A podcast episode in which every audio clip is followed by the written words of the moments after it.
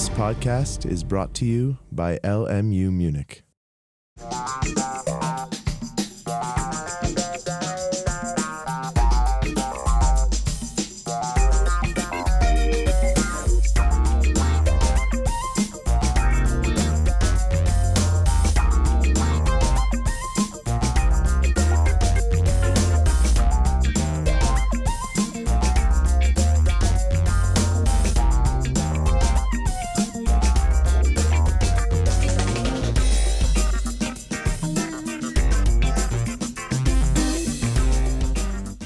Antoinette von Sauermar.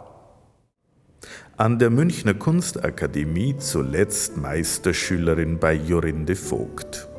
Geboren ist sie in Namibia, aufgewachsen in Südafrika.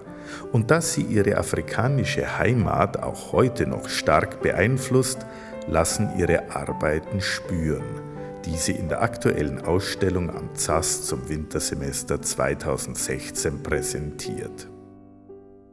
Licht-Schatten-Kontraste durch Schraffur ohne Konturlinien auf unterschiedlichen Papieren oder auch mal direkt auf die Wand, selten mit farbigen Elementen, sondern mit Vorliebe nur schwarz-weiß, mit Hilfe des Bleistifts oder der Feder.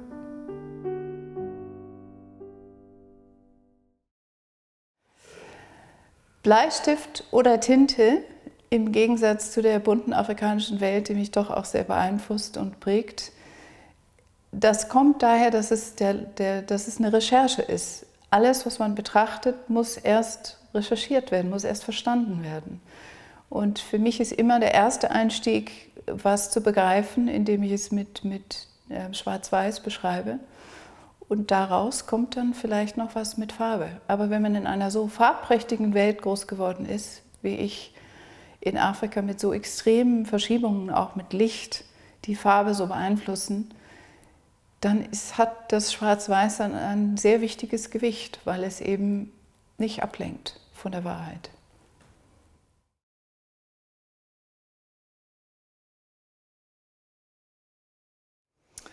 Der Mond ist ja ein ganz wichtiger Teil auch von meinem afrikanischen Leben. Und ich habe, da wo wir wohnen, auch einen wunderbaren klaren Nachthimmel und auch ein Teleskop. Und haben die ersten Zeichnungen gemacht mit dem Teleskop, was unendlich schwierig ist, weil es sich ja so schnell bewegt, dass man eigentlich drei, vier Linien schafft und dann muss man ein Teleskop wieder ein bisschen beschichten. Also es ist eine Geduldsarbeit ohne Ende. Und mir war sehr wichtig darzustellen, eben Falling Moon, es ist natürlich wieder ein bisschen Katastrophe, die Idee, dass die Erde vielleicht auch mal so aussieht, so aussehen könnte, wenn wir Menschen so wunderbar weitermachen, wie wir es doch immer schaffen zu tun. Die Bilder, die daneben hängen, sind selbe Thema, aber eben Monotypen, das heißt auf Glas gezeichnet und dann abgezogen äh, mit Papier. Es ist also ein einmaliger Druck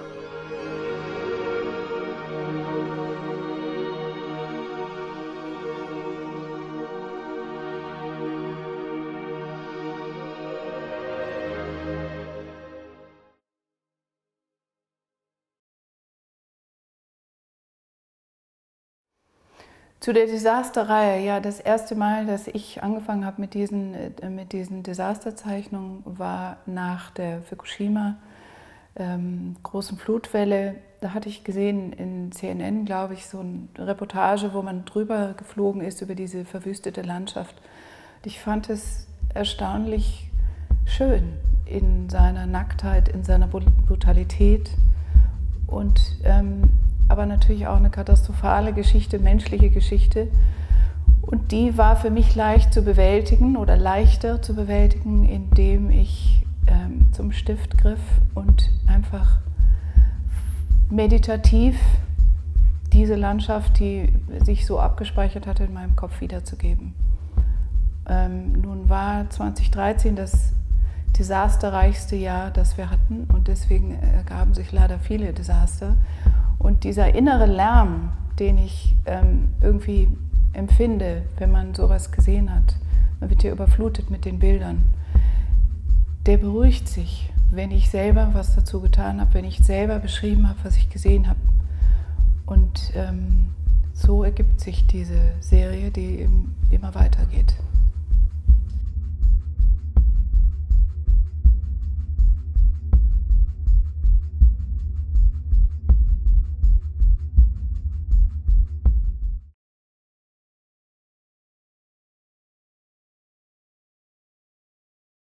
Das ist eine Serie, die eigentlich sehr traurig ist. Es geht natürlich darum, um diese armen Menschen, die da dauernd ertrinken im Mittelmeer in ihrer verzweifelten Suche, ähm, ein besseres Leben zu finden in Europa.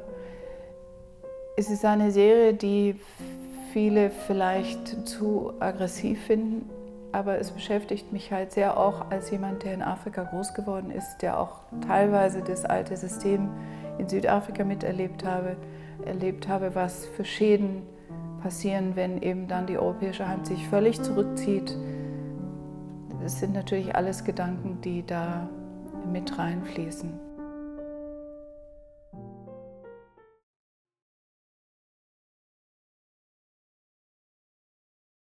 Doch, ich bin ja sehr viel in Südafrika unterwegs, das ist ja meine zweite Heimat immer noch.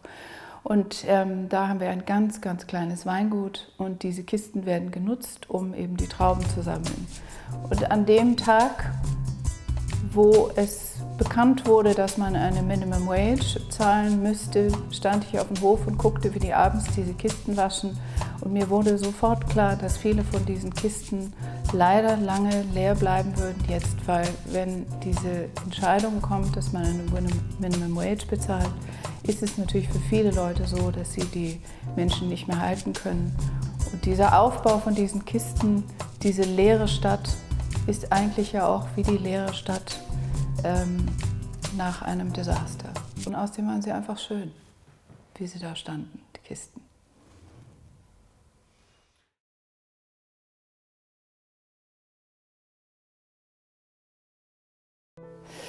Ja, das ist auch wieder was Gesehenes. Es gibt ähm, in Südafrika einen Garten, der nachempfunden ist dem ersten Garten, der dort gebaut worden ist, von Jan van Riebeck.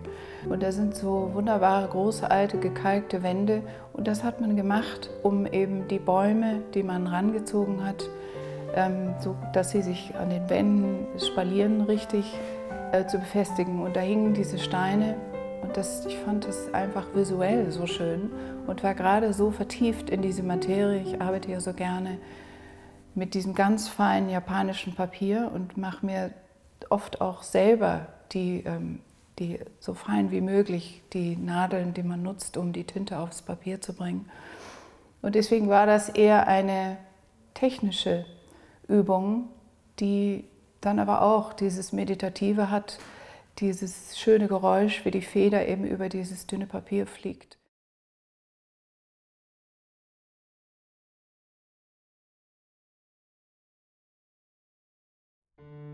Die Netze sind ein relativ neues Projekt. Ähm, die Netze hatte ich gemacht in Überlegung zu den Worten Jesu, als er ähm, das stürmische Wasser beruhigt hatte und seinen Fischerfreunden, muss man ja so sehen, gesagt hat, ihr seid jetzt nicht mehr Fischer, ihr werdet jetzt Menschenfischer. Und dazu hat er gesagt, habt keine Angst.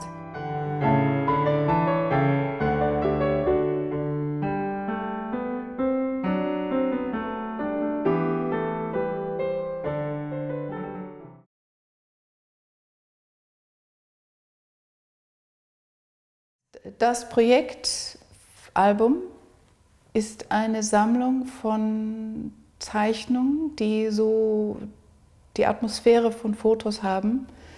Ich habe ein leeres Album gefunden und dieses verwahrloste, verwaiste Album tat mir leid und deswegen habe ich eine Geschichte erfunden und Fotos dafür produziert.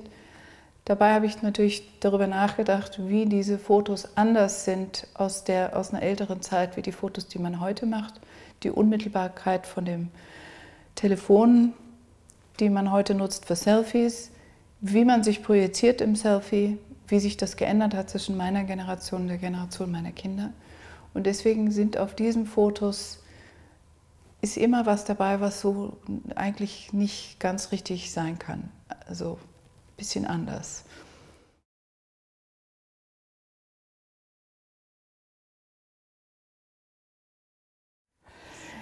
Das Projekt Schattenarchiv ähm, ist mir sehr wichtig. Ich hatte gelesen vor zwei Jahren, dass eben in China schon der Smog so dicht ist, dass man eben schon wie in einem nuklearen Winter Probleme hat, ähm, Pflanzen hochzukriegen, weil einfach nicht genug Sonne ist. Und ich hatte mir daraufhin Schatten angeguckt, ähm, gerade in Afrika natürlich im Winter, wo die Sonne sehr tief hängt und sehr intensive Schatten macht. Mir überlegt, wenn es wirklich so wäre, dass die ganze Welt nicht mehr genug Sonne hätte, dass man Schatten hätte, dann müsste man jetzt ein Schattenarchiv bauen, so wie man eben auch Pflanzensamen sammelt und habe eben angefangen, diesen Schatten zu sammeln. Dabei kam dann wieder natürlich das Papier ins Spiel. Es gibt schwerere Papiere, die ganz gerade und flach hängen. Und dann habe ich die allerleichtesten japanischen Papiere genommen, weil es natürlich sehr viel damit zu tun hat, mit dieser Beweglichkeit. Und ähm, habe das dann so gehängt, dass man auch wahrnimmt, die Unterschiede zwischen dem schweren Schatten und diesem ganz leichten Schatten. Auch da ist natürlich mit der Vergänglichkeit ähm, kommt da viel ins Spiel, wenn man sieht, wie gefährlich es ist, so ein ganz feines, wunderbar feines Papier so zu hängen im Raum, dass jede Luftbewegung diese Installation ist es ja eigentlich bewegt.